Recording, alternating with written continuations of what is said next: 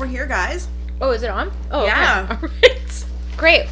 Get ready. your shit together, Christina. I can hit record. Rustling papers. Listen, I said let's do this, and you're like, okay. I'm a goddamn professional. Okay.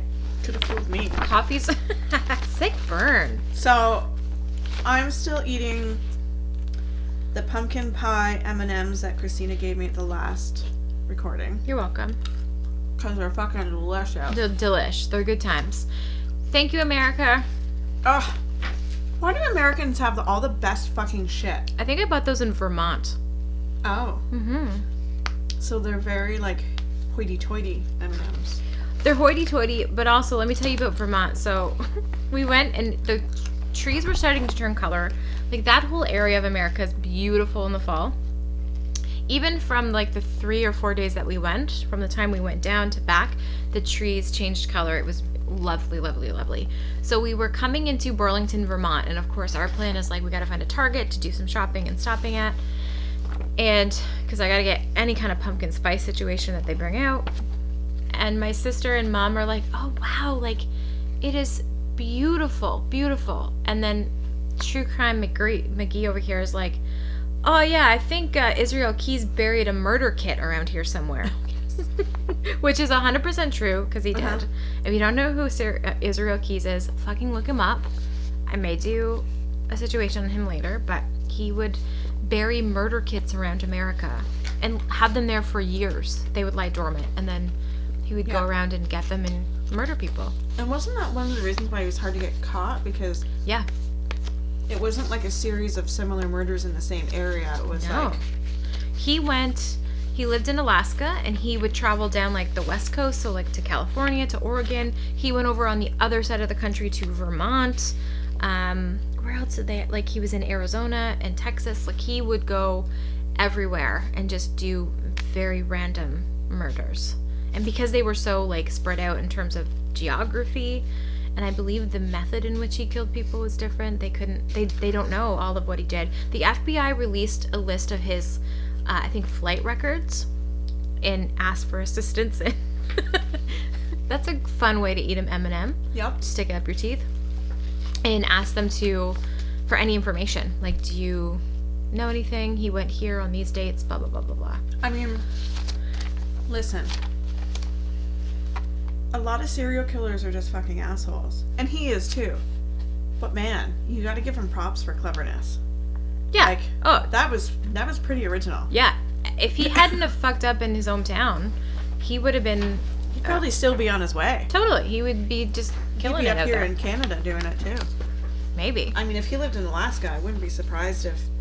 Or he was just like, you know what, Alaska is even though I'm attached to Canada, I'm up in Bumblefuck, Idaho, all by myself from the rest of the Americans. Mhm. But I'm an American, so I shall only kill Americans.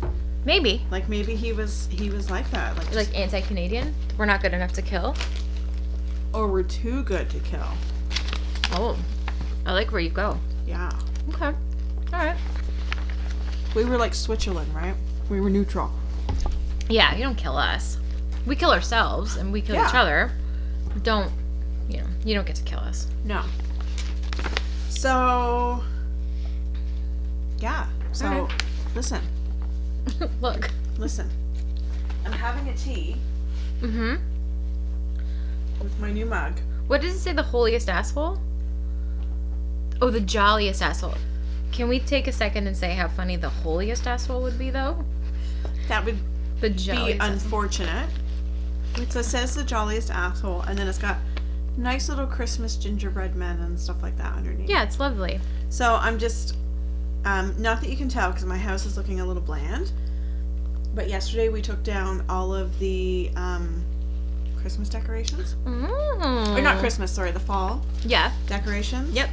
We've put all the skulls away. Right. Um, there's no skull sitting in my horn of plenty anymore. Right. So, although Charlotte's skeleton animals still lay about, um, and so next weekend we're going to decorate for Christmas. Yay, that's my plan too. You have to do it after Remembrance Day. Them's Yeah. the rules. And you know what? It's not like because I feel like it's disrespectful to veterans to do it before. I just feel like we should give Remembrance Day its time. I do too. Like the, But yeah, out of respect. yeah, but you know, like I talked in the last po- podcast about my grandfather, who worked at the Kingston Pen. He served in World War II, Mm-hmm. and uh, he gave no shits about us putting decorations up before Yeah. um, Remembrance Day or anything. Hmm. You know, he's like, I fought for this shit. Do what you want, right? I guess that's a good way to think about it. Yeah. So Yeah. he didn't care, but I think for me, because I think like a lot of people are a little different, where they're like, not not necessarily. The younger generations don't necessarily have family members left anymore that fought in any of the world wars, right? Yeah, totally. Yeah. I mean, definitely Afghanistan and that sort of thing. But what Remembrance Day is about, um, whereas I did. yes. So, like, it was my grandfather, right? And I- yeah. I don't know if I don't believe I have, but my grandpa was in the Air Force. He was a airplane um, mechanic, I guess. But I don't know if I had anybody that fought in World War yeah, Two or One. We possibly could have. probably. Not that we really talk about. We're not like a, It's not a military family. Like I grew up with people who are a military family, right? You grew you grew up north of seven. Grew up north of seven. It was all about hunting them goats. All right, clean it up. Okay. Come on, leave us alone. Well- we're. I'm a success story. Listen, Here I am. I talked about my nana last time too, and she was part of the World War II. Like she worked in hospitals. Mm-hmm. So I remember her telling me the story once where um, she was working in the hospital, um, and she would say you could look out the window of the hospital and see bombs going off Oh like god. miles away, right? Like oh you could see them going off and God. stuff. That's So so scary. that is scary. I mean, thankfully she wasn't blown up because this lovely piece of meat would not be sitting here today. so, and I look just like her. oh yeah. You should um This is your mom's mom. No, my dad's mom. Oh okay. Okay. Yeah, so the Irish in me comes from my dad's side. Gotcha. Okay. Yeah, my mom's side was actually Scottish and French. Oh okay. You got a real mix in there. Heinz 57. But because I was most closest to my Nana, because she was the one that lived the longest, Mm-hmm. I identify with her heritage more, I guess. Fair enough. So Okay, let's get into it. let's let's get into it. Ooh, I don't even know what your story is. I'm so excited. So here's a fun thing: is one day, so there's this thing on Facebook. I'm I'm gonna look her or not Facebook, Instagram. So I'm gonna look her up real quick because I didn't, or it could be a boy. I'm not sure. okay. Um, I'm gonna look it up real quick just so that I can give a shout out to um, where I had originally found this story from. So I was scrolling through Insta one day Okay. And I came across this story mm. from Told by Cole. So it's probably a girl or a boy. Sorry, boy. I don't know. You all right?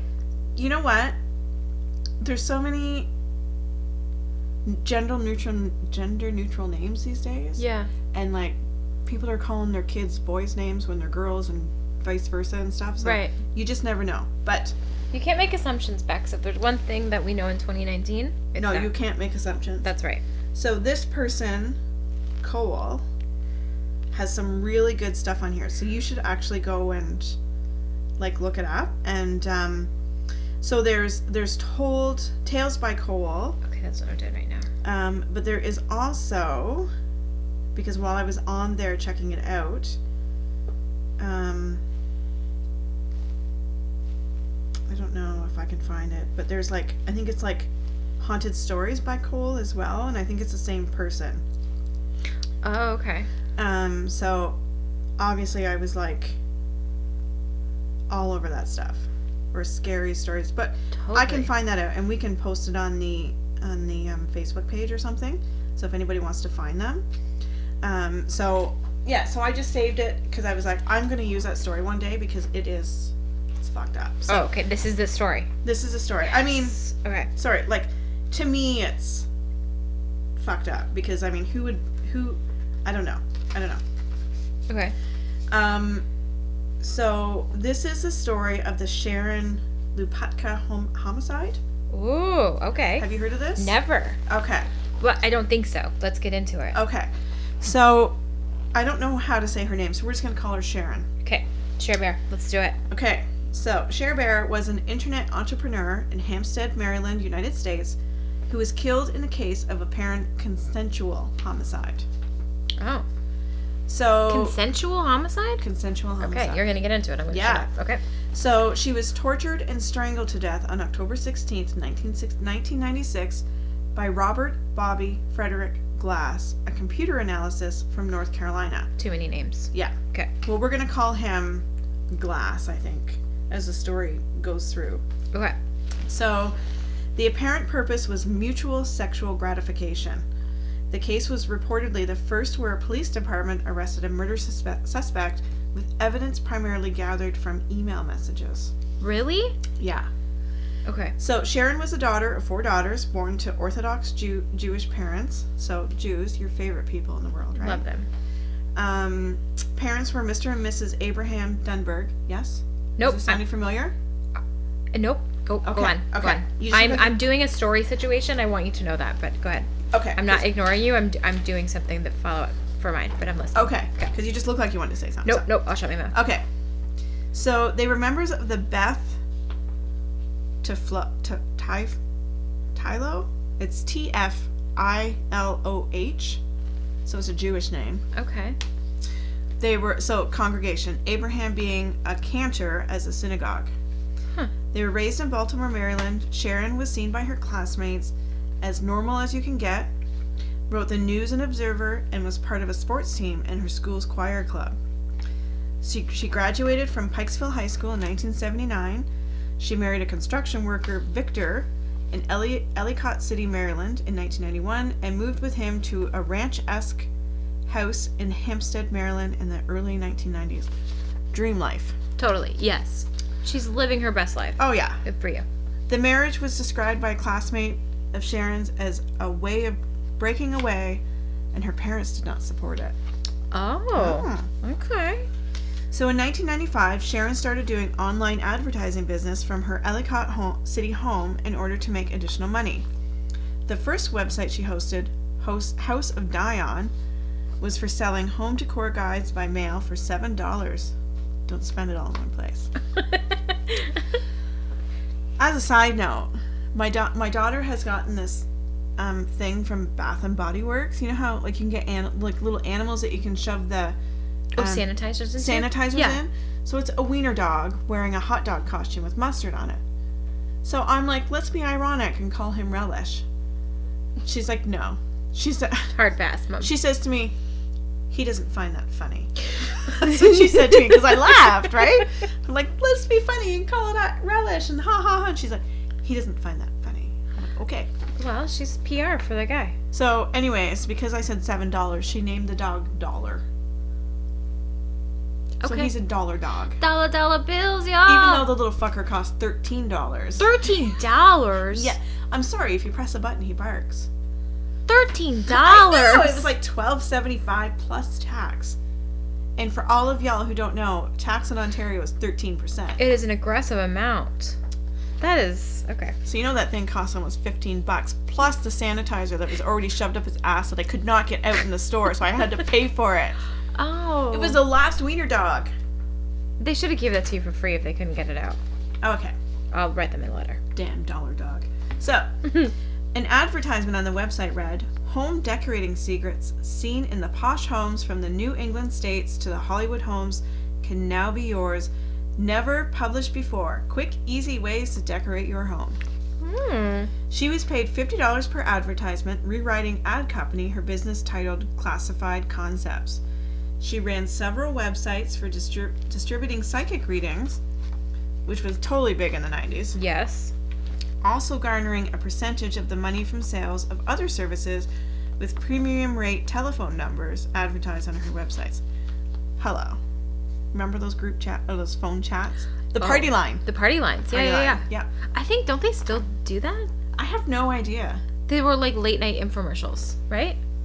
Those ones? Yeah. But here's the thing. It's Or- been so long since I've had cable or a home phone. I think it still exists. I swear to God. But my question is, who the fuck is are, is using those? Like Right. the uh, wait, is this the, the ones where you share a line or the ones where it's like the sex lines? I think well, it could it doesn't say. I'm thinking Oh, okay. Let me read on. Yeah. Okay. Okay. Okay.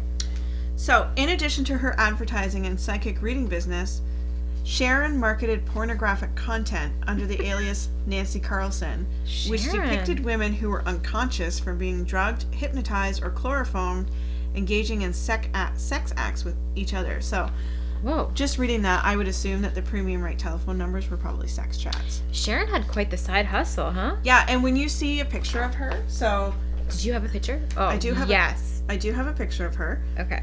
So she, when you look, I'm sorry, but she she doesn't scream sex to me. But you know what?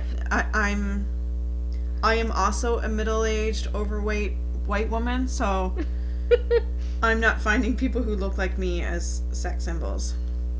So that's her. Okay, when I first looked at this, I looked at the person on the left. Which Who? is the man. I was like, whoa! All right, so Yeah. she's. Yeah, Yeah. those are. It's a real 90s picture I'm finding. Oh, yeah. No? yeah, yeah. Okay. Yeah. Okay, so he's gonna come into play in this as well. Yes. So he's he's the Robert Bobby Frederick He's Glass. Glass. Yes. So he sort of has a He's- Dennis Rader vibe going. he's Mr. Glass. Okay, Mr. Glass. Sorry, I should have waited to eat this M&M until. Eat him. Okay, I just had another M&M. I did not learn my lesson from the first one. Okay. So, in addition to her advertising, oh, I read that part. She sold her undergarments, an advertisement for them reading, "Is there anyone out there interested in buying my worn panties?" Ew. She also used the internet to fulfill her own sexual desires that were often considered considered irregular to society. I'm sorry, you gotta watch out for those chubby chicks. Which I shouldn't say ew. I know that's like kink shaming or whatever, but I just think dirty underwear really is vile. And I know that that's a huge marketplace, but I just I can't wrap But my you head know around what? it. What? You might not be into the dirty underwear, but you know that there's people are that are out there. So if you can make a buck off of it, I get what she's doing. She's totally capitalizing on a market, and this is like she is. Her hustle is good.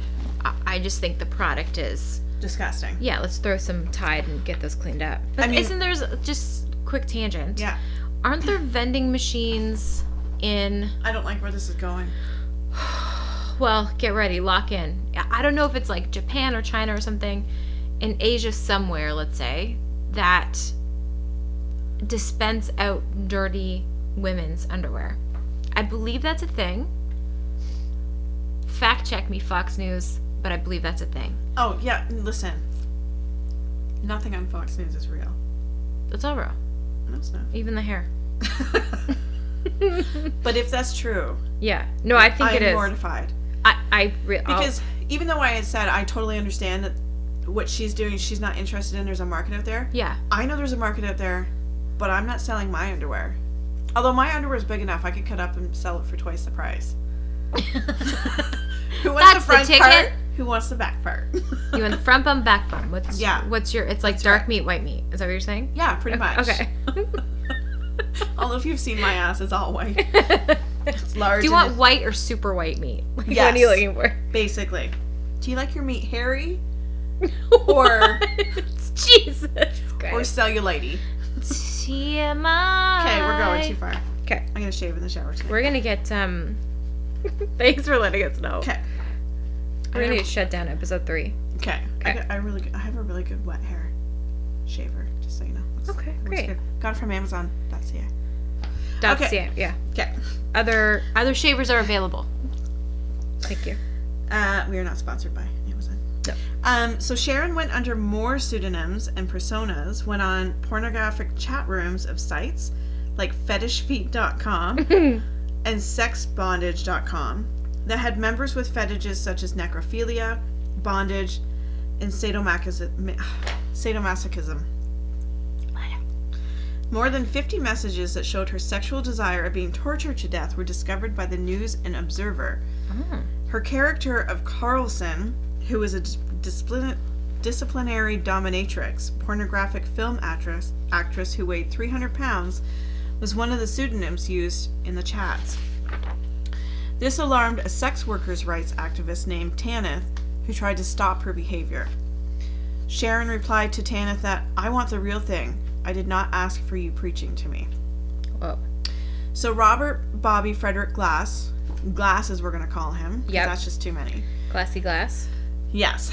He worked as a computer analyst for the government of Catawba County, North Carolina, for nearly 16 years. His tasks tasks included programming tax rolls and keeping ta- track of the amount of vehicle gas consumption in the county. So for 14 years until May 1996, Glass was married to his wife Sherry, and the couple had two daughters and one son. Later in the marriage, Sherry noticed her husband was spending much more time on the computer than with her, mm-hmm. Rary, she logged onto the email account and followed and found several raw, violent, and disturbing messages that he sent under the pseudonyms Toyman and Slowhand. Hmm. Interesting. Yes. Not sure I find those names appealing. Um, I want it fast and hard. That's all I'm saying. Okay. Whoa. Just kidding. Don't. Learning so much today, Bex. I know.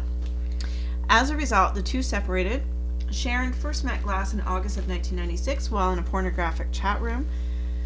Through email, Sharon presented her fetish of being tortured to Glass, while he sent messages about how he would fulfill her fantasy. Close to 900 pages of emails between the two were discovered by police during the investigation of Sharon's death. So, on the morning of October 13th, 1996, Sharon informed her husband she was going to Georgia to meet acquaintances. She also left him a note that she would not be returning home and requested not to track down Glass. The note also read that if my body is never retrieved, don't worry. Know that I'm at peace. That morning, she drove her blue Honda Civic to Baltimore's Pennsylvania station, which was a 45 minute drive, and had arrived on the Amtrak train to Charlotte, North Carolina by 8:45 p.m.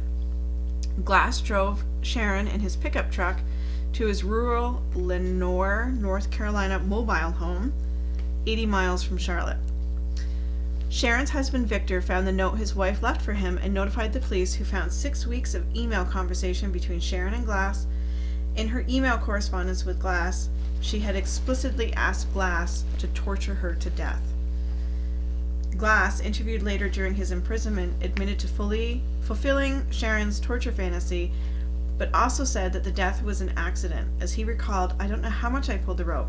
I never wanted to kill her, but she ended up dead. Whoa. And wait till you see like how much time he got. Oh, is For it pathetic? Yeah. So, um, this was supported by the autopsy performed by Dr. John Butts. His name's Butts. Tina Belcher. yep. Butts. The chief state medical examiner of North Carolina, who stated that Sharon was accidentally strangled to death three days after her arrival in North Carolina. However, the police disagreed. Their search warrant affidavits described the death as intentional and that the emails proved it. North Carolina police staked out Glass's home for several days but not see, did not see Sharon. On October 25, 1996, Judge Beverly T. Beale issued a search warrant on the home, and inside the house, investigators discovered items belonging to Sharon. In addition, they found drug and bondage equipment, child pornography magazines, a .357 Magnum pistol. I don't know anything about guns, but is there like a nickname for that? A Magnum pistol. You know, like when they say it was like a. What are names for guns? a, a gat. I don't know.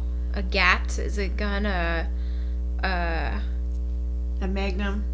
What it, it was a Magnum pistol, but I don't know. Like I read when I was reading this the last time, I was like, isn't there a nickname for guns? In Canada, we just don't see guns, right? Unless you're being shot at by the popo, in which you're I had we had guns guns growing up. You didn't. We had guns in my house. Tons of guns. again. I lived in the city. Oh. You lived. I lived in the country, and my my brother Yeah. and dad hunt. So we had like we had tons of guns in my house. Oh. hmm Now my mom had because my Not like sprawled around, but no Yeah. my my mom's mom used to hunt, which makes Mom's sense mom. because she was an Oh. evil woman. Okay. Um. So my mom, she still has her gun, Oh, but okay. like the pin had been removed. yeah. But it was like an old, like like antique deal. antique kind of shotgun, but or hunting gun. Like it had like the long barrel on it, mm-hmm. but it wasn't like black. It was like still like made out of wood and stuff like Yeah, that. yeah. Yeah. A lot Like, of them are. sh- Yeah, and she still Yep. has it like in a leather case and stuff like that. So oh, cool. I mean, we had that in the house as a kid, but I don't know. She kept it hidden away from us. Yeah, it wasn't like an everyday thing. I mean, it would be now in November. It's hunting season for Yeah. the, like what first two weeks. So my dad and my brother would go either to the hunting camp or like uh, later on they would do it in the backwoods. But we always had guns. It was it, it's not something that I ever really thought about. They were just there, and you know we didn't. I, I don't really know much about guns, like shotguns or rifles, or I I don't know. 308s. I know we had one of those. I know it's kind of powerful. I don't know what it means at 22. Don't know what that means. I'm assuming caliber. Yeah, I don't know. But we we had those. We certainly didn't have handguns, which is I believe what a pistol is or a magnum. Okay, yeah, because I was gonna say, isn't that what a magnum is? The only thing I know about guns is if you turn it to the side, kill shot. that's the kill shot. boom boom. That's the only thing I know. boom. From that movie Date Night. It's kill shot. It's kill shot. Yeah. Right? Fuck, love that movie. So funny. For the love of God, please put on a shirt. so everybody is a side note. Everybody loves Mark Wahlberg, right? sure. I mean, what's not to love? He's a Wahlberg for one. Sure. Great burgers. Um, well, and I mean, new kids, right? Donnie. I grew up with there. that shit, right? Yeah. But I, unashamedly, is that a word? Yeah. Have sure. a crush on Steve Carell, and now that he's gone Salt and Pepper, Oh. Yeah. yes, like I even liked him as Michael Scott, yeah, he's hilarious. regional manager at Dunder Mifflin Paper Company. He's hilarious. I've Yeah. never seen The Office. Huh? Please do not end our friendship, but I've never seen The Office. But let me tell Either you, one, the British one or the U.S. one, or the both are great. okay, You've never seen either? no. Why? Um, I don't know. I can't believe it. I feel like you would really like it. As someone who has worked in an office, you can really appreciate that Yeah. side of things. Somebody who loves Mindy Kaling, Yeah. um, John Krasinski, Yes. um, my hankering for Steve Carell. Hankering. Dwight Schrute is even good. Creed. Oh my God, Creed, Brett. No, You don't like Creed? and B.J. Novak. So you know the characters. Oh, you fuck just yeah. like every everybody knows the characters. And I mean, The Office has the best memes. A hundred percent. You use that's what she said Uh, yeah. on a regular basis. I, I- can't believe you've never seen it for the amount of times since I've known you that you plug in at that's what she said. Okay. I say that's what she said so many times that I even learned how to say it in French. S- Seska Kel. C'est ce qu'elle a dit. Yeah, Yeah. I always forget. Sis- Siska Kelly Shout Yeah. out to Sonya. That's right. Sanji. And happy first birthday, Mr. Spence man. Yes. Oh, he's so cute. He's adorable. I want to snuggle the fuck out of that little boy. Little cheekers. So cute. Okay. Okay. Back to murder, you know? Yes. Talking about happy stuff like that. Uh, so where was I? Um, okay.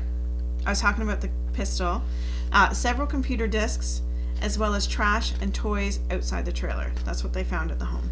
Okay. A police officer then noticed a mound of soil 75 feet away from the home before finding some body parts buried two and a half feet below. Glass was arrested at work following the discovery, charged with first degree mur- murder, and held without bond in the Caldwell County Jail. Glass was also hit with additional state and federal charges for the possession of child pornography, which is another reason why I can't watch Glee, but that's a whole other story. okay. County investigator D.A. Brown said that Sharon's body might have never been found had it been buried in the woods behind Glass's house. So Glass pleaded guilty to voluntary manslaughter and sexual sexual exploitation charges on January 27th, 2000 and was sentenced to 36 to 53 months in the Avery Mitchell Correctional Institution. He was also sentenced to an additional 27 months for federal charges of second degree murder, second degree minor exploitation to be served consecutively. So that is not a lot of time. No. Say Um, that again. What was the total amount? So it so he didn't serve all the time, and I'll, Yeah. and I'll say why. Yeah. So it was 36 to 53 months. So he had to serve a minimum of 36 plus 27 for the other federal charges of second degree minor exploitation. So Christ. So that is what 30 no 6 and 7 is 13 carry the one so 37 years or 37 months 37 months. divided by 12 give me the math Th- Well, three years plus a month. yeah 36, yeah. so that's If it's 37. that's all he got So three That was- years and a month he got for murder. uh-huh child pornography um, second degree minor exploitation. Um, Why is it that we give less sentencing to somebody who violates children and and I don't care how you do it compared to somebody who like has a bit of coke or weed on them. In what I mean it's legal now I know, but yeah. What are we doing? What like our sentences and America is just as bad if not worse. What the fuck? What the fuck? And our tax dollars pay for that person who got caught with 10 grams of pot in jail. I don't give a shit that somebody has pot on them No. or coke. I don't give a shit. Are you kidding me? I care that there are people out there, predators, actively, Mm-hmm. currently hurting, molesting children. Children. And as I understand it, to get into these like chat rooms and stuff, you have to produce like a new photo or video or something of like child porn, which is why because I was like, how many people are why are you making so much child porn? Just go online and get it if that's your fucking thing. Don't do that, but I'm saying No. it's available. Yeah. But I guess to get into it, I was listening to a podcast, and it, I think it was FBI they were doing it, and they were trying to like infiltrate this big ring, and in order to like do that, you needed to get in, you needed to give uh, Okay. an original content every situation, time. which is I guess why when people are found with possession of, oftentimes it's um, um, like making child pornography. Anyway, so people are It's doing disgusting. that. It's disgusting, but we give them so little time. Yeah. Compare and comparatively to Yeah. other people. Anyway, that's my fucking rant for right now. Go on. Okay. Back to glass ass. Because that's disgusting. Gross. So. Glass was found dead of a heart attack in prison on February 20th, 2002, one month before he was to finish his state sentence and begin his federal sentence. So, I mean, really, he had fin- he'd done the two years and was about to begin his next sentence of the 27 months. So, Mhm. he didn't get a lot of time. Jesus. Um, so the case was reportedly the first where murder I've said this before. Murder suspect was put in custody by the police department mainly due to evidence from the emails. A majority of the media, coverage of Sharon's killing mainly put their focus on the dangerous consequences of internet held meetings. Several people requested that a form of censorship should be created to better protect humans from killings like that of Sharon's, while anti censorship activists counter argued that people could better express controversial beliefs in an open forum without the need of a real identity. Writers have labeled the situation as one of the earliest examples of what psycholo- psychologists called Mardi Gras phenomenon, where one uses a variety of personalities to decrease their chances of having a consequence for their actions. Hmm. I haven't heard that before. Mm-mm. Thanks to the popularity of the case, more psychologists increased their desire for sexual encounters. No, I'm just kidding. I just put that. I just saw the word desire. So. To have a better understanding of atypical sexual desires caused by sadism, masochism, and asphyxia. So the case inspired a 2008 film, Downloading Nancy, which premiered. when I read it out loud, it sounds funny. it's the worst title ever, guys. which premiered at the Sundance Film Festival and had a wider release in 2019. So, interviews with screenwriter Lee Ross indicated that he was aware of the Sharon case and found it dark, horrible, and intriguing. Mm, okay, okay. So, just this thing from Told by Cole, the thing that got me interested in it. So, it says Sharon was a woman who arranged her own sexual torture and murder. She spent several weeks searching through the internet for the right man. Finally, a man agreed to treat her in a special but gruesome way by torturing her sexually and then killing her by strangulation. The man was Robert Frederick Glass, nicknamed Slowhand, who met Sharon in a BDSM related chat room. She left a short note to her loved ones If my body is never retrieved, don't worry. I'm n- don't worry now know that I'm in peace. And that's the story of Sharon Lupataki. That is wild because it's a very early internet chat Yeah. room situation. Do you think that like do you think she really left that note? I don't know. I never thought of that. But I think I think maybe because of the emails that transpired, Mm-hmm. um, that maybe she did write the note. Yeah, fair enough. Um, because there was like 900 email. What was it? 900. where did I say it? 900 something. emails back and forth. Yes. I Which so. I get like 10, you know, from Old Navy or from Sport Chek a day, and I'm exhausted. I'm, I, I, I don't have the time of day. Yeah. 900? And this was only over a few Ugh. weeks. Remember when that was the only, there was no like instant chat in early, early internet days? You had, Had to, to email back email? and forth. So you had your dumb Hotmail account. And you sit there and wait Ugh. back and like for Yeah. the person to email you back Yeah. on their dial up. Yeah, because you had to log in. It's not like you could get it on your phone or No. you had to wait till your brother was off the phone talking with his girlfriend or whatever, and then you would plug in the dial up, and then your mom would pick up to call your aunt, and then you'd be like, "Mom!" Then you had to redo the Yeah. situation again, all to log in. You've got mail. Yes. We're kind of freaking out the Gen Zs right now. That's I know. I did a lot of like references that you don't, don't know. know. that kind of stuff existed. God, it was wild. I actually, as a side note, I called.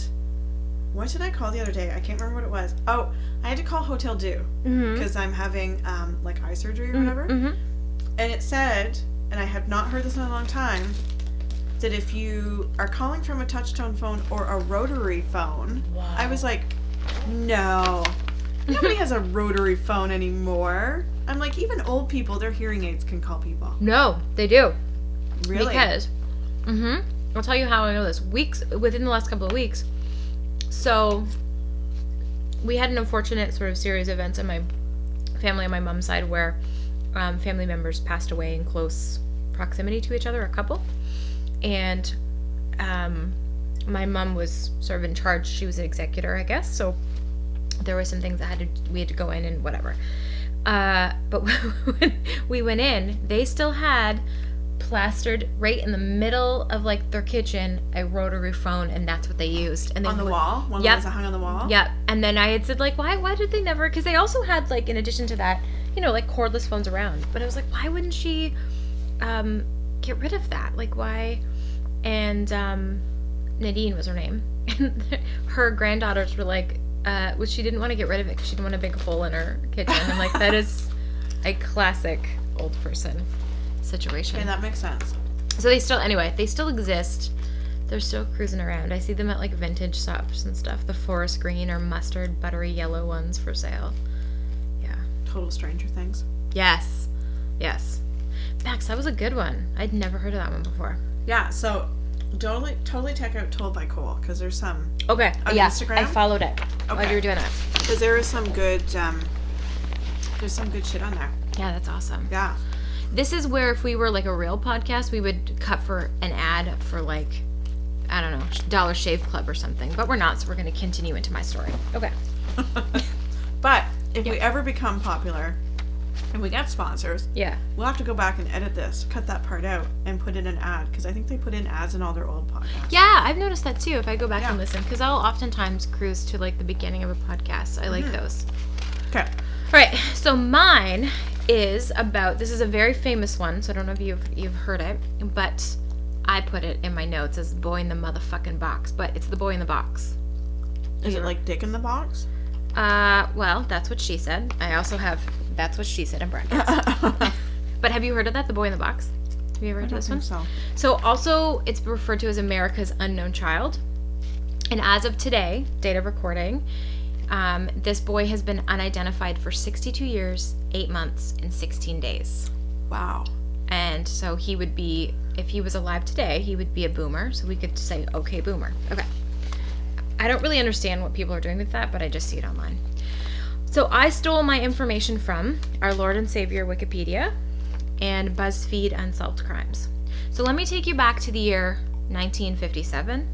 You and I were just children, just Just kicking it. on our Schwinn bicycles, cruising around the nabes, going down to the bubbler, uh, Yep. other references. And what I could buy for 25 cents was insane. Well, it's interesting you say that because I'm I've put some facts in to kind of take us back there on what that Okay. looked like.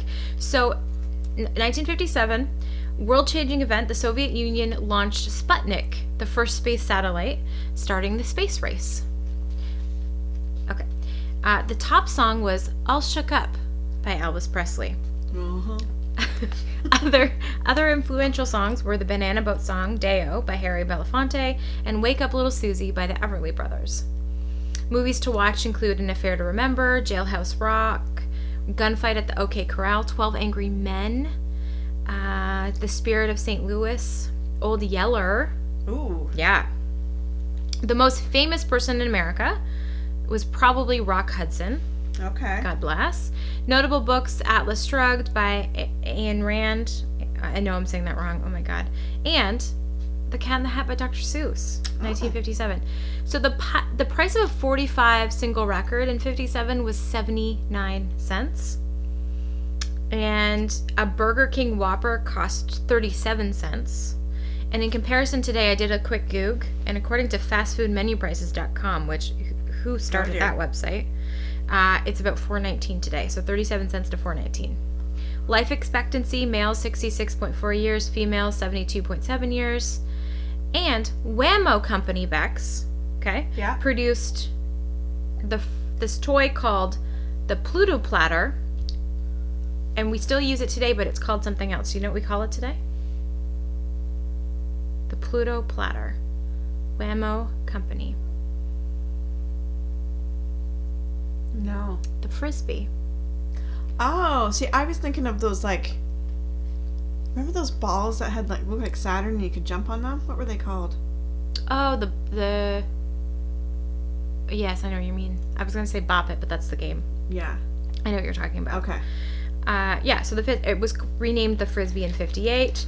The three-point seatbelt was invented by Volvo's Niels Bohlin. Volvo let other car companies use the patent at no charge. The funny TV lady at the time was our girl, Lucille Ball. Yeah, I was gonna say. Funny late night show host was Steve Allen.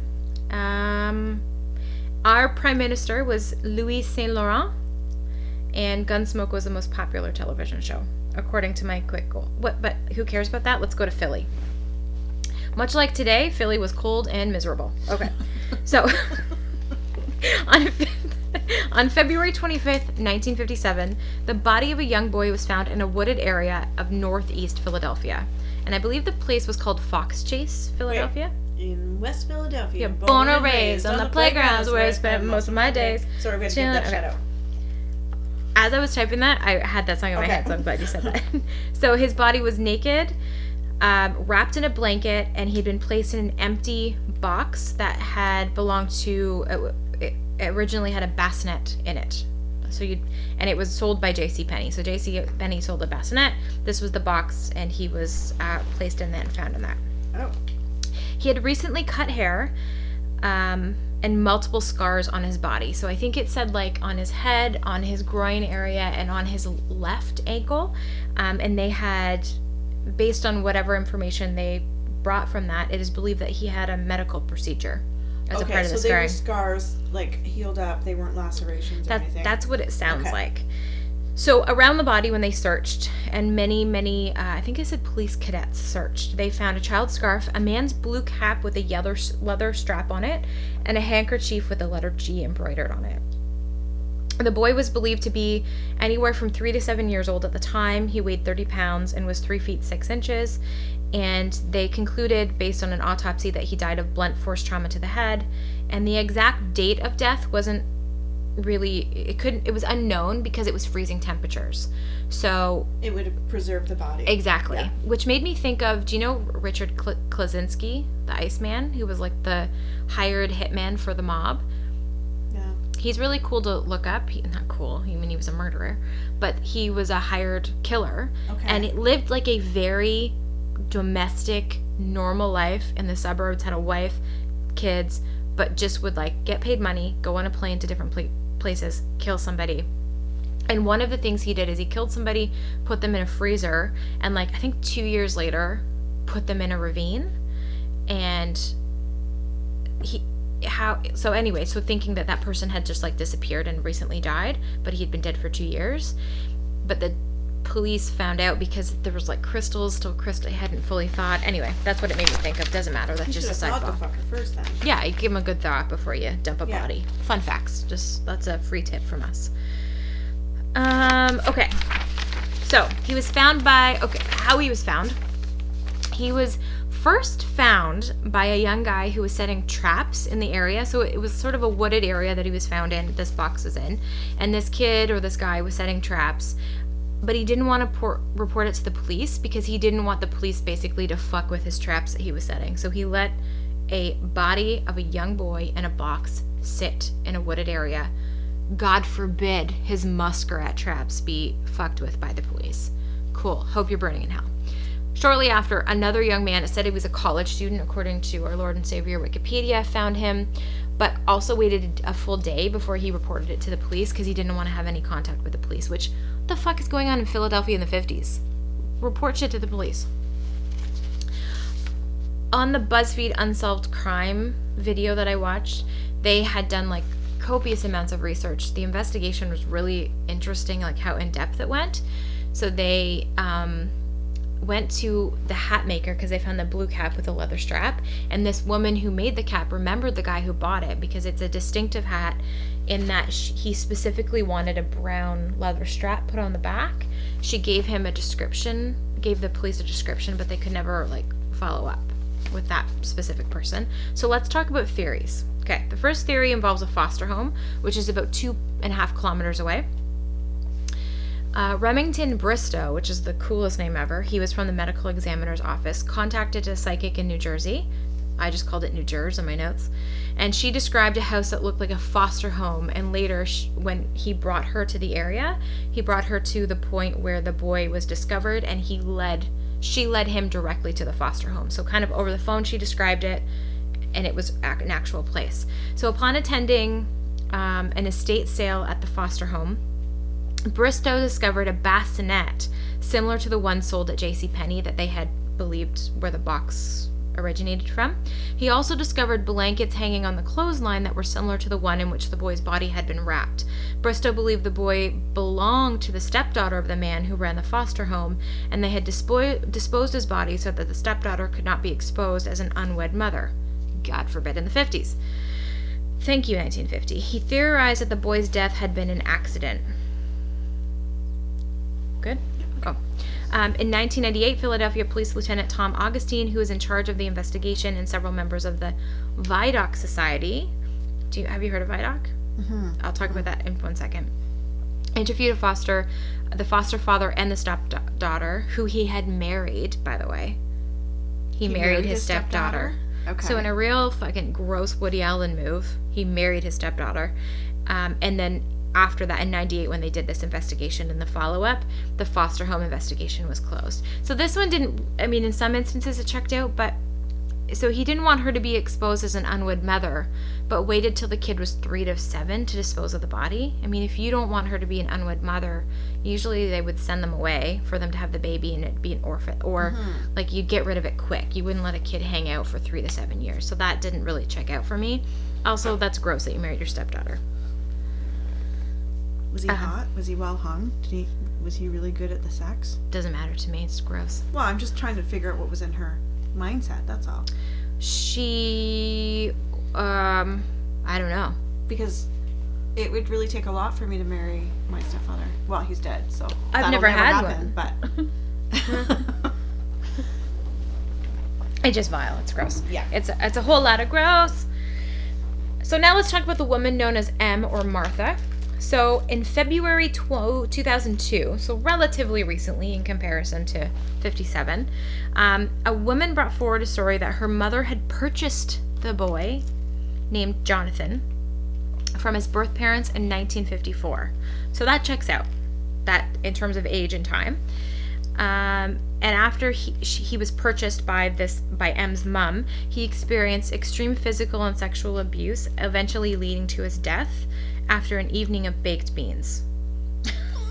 Which, let me let me let that me was just so random. let me describe. It comes into play, but I Okay. just I just added that because it makes it made me laugh. So he, I guess what had happened is he they had baked beans for supper, and he began throwing up. He got sick, and she got the mother got mad and beat the shit out of him and hit his head off the floor, and so he had like blunt force trauma. Obviously, he had he want she wanted to clean him up, put him in a bath to clean him up, and he later died. And so the woman also said, so this this baked beans piece it checked out with police because his stomach contained baked beans and he had wrinkles on his fingers that would indicate he had sat in a bath. Okay. Right? But like my thought is like how many people had baked beans in their stomach in the late 50s? I'm going to guess anywhere from 60 to 80% at any given time. Yeah. It was a pretty popular dish Yeah. back in the day. Uh, he had long hair, and the mother had to cut it to conceal it. And Martha was forced to help dispose of the body during this. A man approached them in a vehicle and spoke to them as they were doing this in this wooded area. And M's mother made her stand in front of the license plate so the man couldn't see it. This apparently was actually corroborated by a confidential testimony of a male who stated the body had been placed in a box and discarded. So her story kind of checked out on multiple levels. Um, ultimately, though, the police were unable to confirm uh, the story via investigation. Neighbors said her claims were ridiculous and denied ever seeing a young boy there during this time. And she also was somebody who lived with, it sounds like, pretty significant mental health issues. So they people quickly dismiss it because of that but a lot of like there's a lot of kind of checkpoints for her. The last theory i'm going to talk about though is um, i put gender or 2019 gender identify identity theory.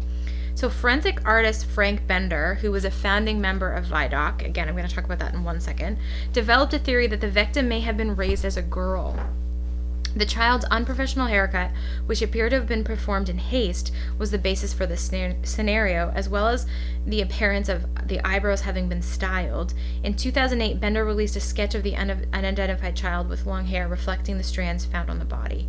So, again, his hair had been cut, so they must have had longer, like the cut strands must have still been on the body, which is like, why are you fucking cutting the hair in the, then to begin with? If you're not getting rid of what you cut to get rid of. Yeah. You know what I mean? Um, so let's really quickly talk about Vidocq. So Vidocq is this organization, and they talk about it in Philadelphia, but I think it's everywhere now. And it's a members-only crime-solving um, club, and it meets every third Thursday of the month. Okay, in, Philly, in Philly. It's very. I know it sounds very silly. No, no, It's I'm the like fucking thinking, coolest. can we have one here? Because I want to join and meet every third Thursday of the month. It's amazing. Yeah. Here's why it's so cool. So, the Vidocq Society is named for Eugene Francois Vidocq, the groundbreaking 19th century French detective who helped police by using psychology of the criminal to solve cold case homicides. So, essentially, Vidocq is this is this club made up of um, former um, like FBI or current profilers, homicide investigators, scientists, um, prosecutors, coroners, all of these people come together. Their members are selected by committee and invitation only. They pay a hundred dollar annual fee and they commit to attend to at least one meeting per year. It was formed in 1990, and Bender, who I talked about, who had the the girl Fairy, um, was one of the founding members. And so in 1990, they fa- they were founded, and it solved its first cold case in 1991 oh wow. clearing an innocent man of involvement of the murder of Huey Cox in Little Rock, Arkansas. Vidocq will only consider cases that meet certain requirements. They must be sol- unsolved deaths more than two years old. The victims cannot have been involved in criminal activity such as prostitute, sorry, sex work or drug dealing. And the case must be formally presented to them by appropriate law enforcement agency. The society does not charge for its services and pays for the travel and expenses of law enforcement agents who come to present cases. I said prostitution because that was what was written on. Yeah, and you on, corrected it yeah, to yeah, yeah. right So it's sex Yep. work. Anyway, okay. That's just a fun fact about Vital. So the last thing I want to say about this. So it's he's still uh, unidentified. We don't know who he is, which is insane. But here's kind of the coolest thing, and I think this is probably where it eventually is going to get s- solved. In two, in August 2018, our girl Barbara Rae-Venter, the genetic genealogist who helped identify the Golden State Killer, you piece of shit, DeAngelo, go fuck yourself, using DNA profiling techniques, said that she was using the same method to try and identify the boy in the box. Amateur groups that use online databases such as Doe Network or Web Sleuths. I love Web Sleuths. Have you been on there? No. So much. You can have a you just create your account, and it's everybody gathering information information about different unsolved crimes, and it's local too. Like there's I think a Russell Williams one. Oh. There, it's very very cool. Why have I not heard of this? Yeah, look up Web Sleuths. It's awesome. Okay. Anyway, they've also those those websites have also tried, but I think that that's sort of where it's going to happen. And I read that I don't know if it was like the late '90s or maybe it was the 2000s. They did um, exhume his body where it had been put to rest to extract DNA, and they got it from like the enamel of a tooth, Mhm. and then they um, they reburied him in a different cemetery, and the I don't know if it was like the investigator or who found him or something had donated like the headstone and the cemetery gave him a very big plot and a lot of people came when he was put to rest there. So yeah, that's the boy in the box. It's a very quick one because again, it's it's unsolved, but um, I think it will get solved by by DNA stuff. I think that's Well, the way yeah, to go. Yeah, because that's what I was thinking. I'm like, why haven't they done? Now I know DNA stuff didn't come until after that. Anyways, like when did DNA like start to be a thing? In the 80s or early 90s? Yeah, late 80s, early 90s. Although they talk about it in here in like the 50s too. And I'm like, what? I don't remember it being a thing. But they, in something I read, they talked about DNA that old. So, yeah. I think this one, this is so famous and so interesting.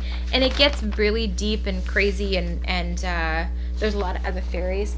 How, but on that note, I want to give, that's what I was looking for during your story, is I want to give a little shout out for people to look up okay. on so Insta. Yeah, go while you're looking that up. Yeah. So in 1986 was when DNA was first used in a criminal investigation by Dr. Jeffreys. The investigation used genetic fingerprinting in a case of two rapes and murders that happened in 1983 and 1986, and these cra- hap- hap- these crimes happened in a small town called something that I can't say, which is located in the United. In- Oh, okay. So- Interesting. Yeah, so I thought that that was like a later than, but I wonder if maybe Maybe they were talking about something else to to do that. But they can put all of that into like a database and even if he had like a sixth cousin, it would come up and then they can kind of go back and and um um figure all that out. Oh, also, I believe with the Foster family there, when they closed the investigation in 98, I believe they closed it because they actually conducted DNA testing and concluded that they there was not a genetic match. I think I could be completely at a turn. okay.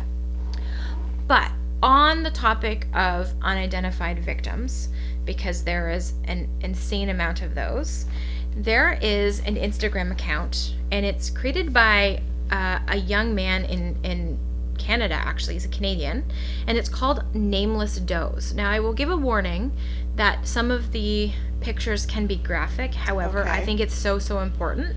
So basically, what happens is you take a picture of a of a dead body in the face of and they will Oh. give you a list of you know who that person is and um, like what they know about it so where they were found so for instance one was found in santa ana orange county california unidentified white female they give the namus number um, when they were located if they have a, a cause of death if they know that the estimated age so they give you like a picture of the face and as much information as they can and they want people to sort of look at them and identify them if they can. Now, again, it's pictures of dead faces, so it's not like smiling and they can be kind of rough, but I think it is such a very cool way to use social media to try and identify these people who have passed away, oftentimes by what what they deem homicide. Yeah. So I'm on here right now and it's like so this like there's this man, Oshawa, Ontario. March he was discovered on March 14th, 2020 2020 2012. Yeah. Um Yeah, The, like yeah, the most recent was posted three days ago from Ottawa, Ontario. okay. So it's all over North America. made in Canada. But Very it's a. Canadian kid that created it, and I, I just think it's a really cool way to so, use social media. It is it's uh, a selfie game gone right, I guess. Yeah. This is um I bet you Chris would definitely be interested in this just Mhm. because I think I heard about it from the woman who works as a I think a coroner's assistant and, and I can never say her name. And Jimmy Mrs. Mrs. and Jemmy? Nicole and Jemmy. And she posts so much cool shit all the time. And I think she's the one that actually um told me about it. Wow. Yeah. So that's that. Interesting. Mm-hmm. Um, one thing, so, I mean, of all the things that, you know, I love, like, horror and gruesome and uh, true crimes and hauntings and stuff like that, the one thing that actually scares me is dead bodies.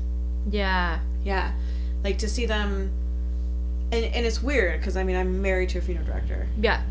but uh, to be in the presence of them in any way like if i go visit him at work i'm like i do not take me in any room where there's a dead body Oh, interesting. even if they're in a casket and they're all set up looking pretty You don't want any part I, I can't like it just to me that would be like if you woke up in a bed full of spiders Oof.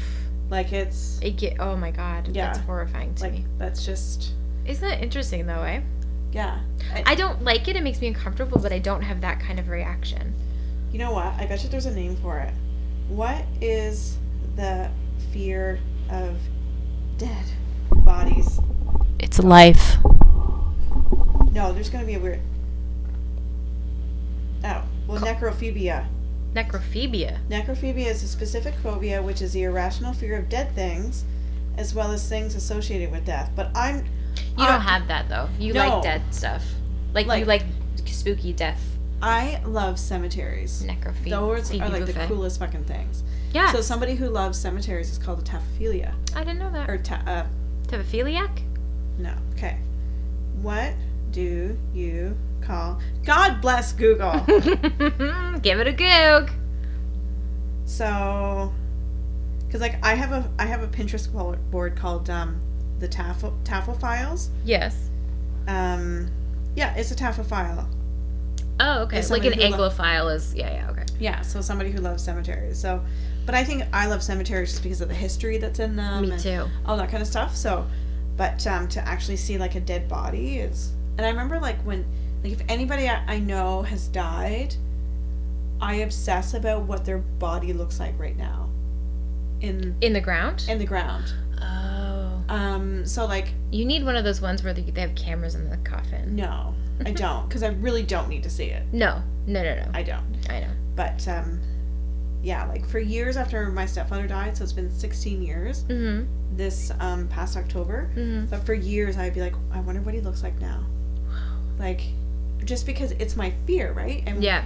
when you're afraid of something, you think about it. Like you, Yeah, you yeah. imagine the horrificness of it, right? Totally. It's it's if it's a fear, it's quite easy to live in it, right? Yeah. Yeah. Speaking of fears, did you see what Charlotte wants from Santa this year? No, what? So I posted three pictures on Facebook of the three things that he wanted. She wanted. Mm-hmm. One is um, a Playmobil thing of Ghostbusters, the fire hall. Yeah, pretty awesome. Nice. The other thing is like a dinosaur thing. So it's got like a dinosaur. It's got a little tree house. It's got a little helicopter. Cool. The other thing is a radio controlled tarantula. Okay. No, we're n- no. I'm making it. It has nothing to do with me, but no. Okay, well, that radio controlled san- or tarantula was on sale yesterday, so you we bought it. bought it. We bought it. So Santa is bringing that to her, but I hate spiders too. Yeah. They're the worst. If it has more than four legs, fucking kill it. First of all, it, I don't want a spider. Eight legs, yes. Four legs, enough. Eight legs, you're just a show off. First of all. Yeah. Second of all, uh, if you have enough body weight as a spider that I can hear you go across the floor, no. Third of all, hair, hair, Spiders should not have hair. get out. Fifth of all, um, I don't know. If I kill you and I hear a crunch, absolutely not. You're too powerful. Uh, too powerful. And sixth of all, uh, people are like, oh, spiders, they kill bugs. Bats kill bugs. Give me more bats. Give me bats all day. Give me 20,000 more bats to make up for spiders. Bats are adorable. and rant. I like snakes too. I don't, they startle me. I'm fine with snakes. They stay in their corner. I stay in my corner. everything's good. But they'll eat the bugs too. Yeah, that's fine. I'm okay with that. I don't want any. I don't want to fuck with snakes. They're cool. But spiders, get out. We don't need you. You mess up my day. If Chamber of Secrets did not teach us anything about spiders and how they can just turn on people, And kind of dicks. Like have a real Yeah. fucking attitude on them. yeah. A real tude. Bitch, I can squish you. I mean, And I think personally, between you and me, Charlotte's Web is propaganda. see, and I have Charlotte's Web, and I started to read it to her while I was pregnant Mm-hmm. because it was called Charlotte's Web. Mm-hmm. But then, you know, when they started talking about like this cute little spider, I was like, fuck that, I'm done. No, it's propaganda. I stopped reading it. Get it out. Mm-hmm. Okay. So, I have a gift for you. Nifty gifties! So, I have one for myself, okay.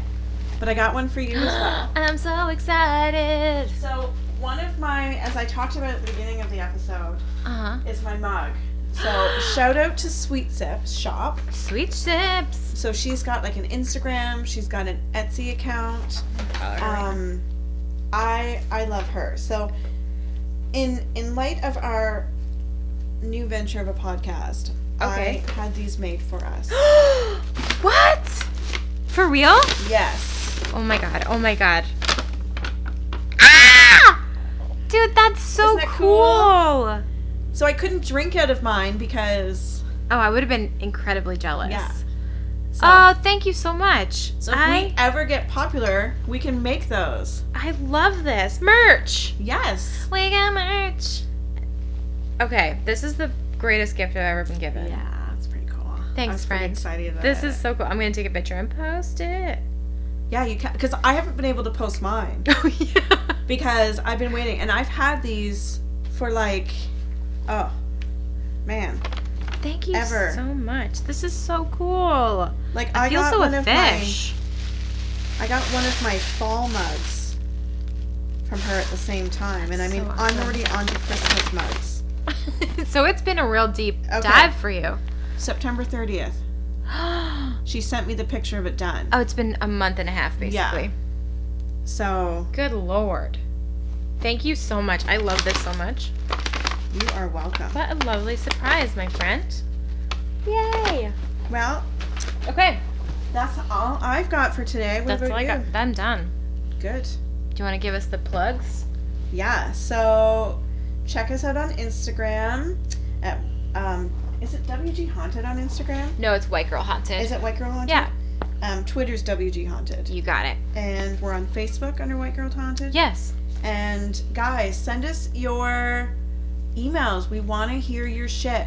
We don't want to have to Google and research shit all on our own. So send Yeah. us stuff that we can read. Yes. Um, we can Spooky read it on air. Yes. Yeah, spooky, spooky stories. Was a Uh. distant uh, relative murdered? I don't know. Yeah. That's dark. Did you have a sexual encounter with a very hot poltergeist? Whatever. Yeah, no shame. No shame. You just you just tell us. Let us know. Let us know if you want us to say your name or to declassify the information. We can change your name. We can redact your information, but please send us. And the the email to send those is Whitegirlhaunted at gmail.com. yeah. Please send. Okay. Thanks, guys. Bye. Bye. Don't say anything until I hit stop this time. Bye.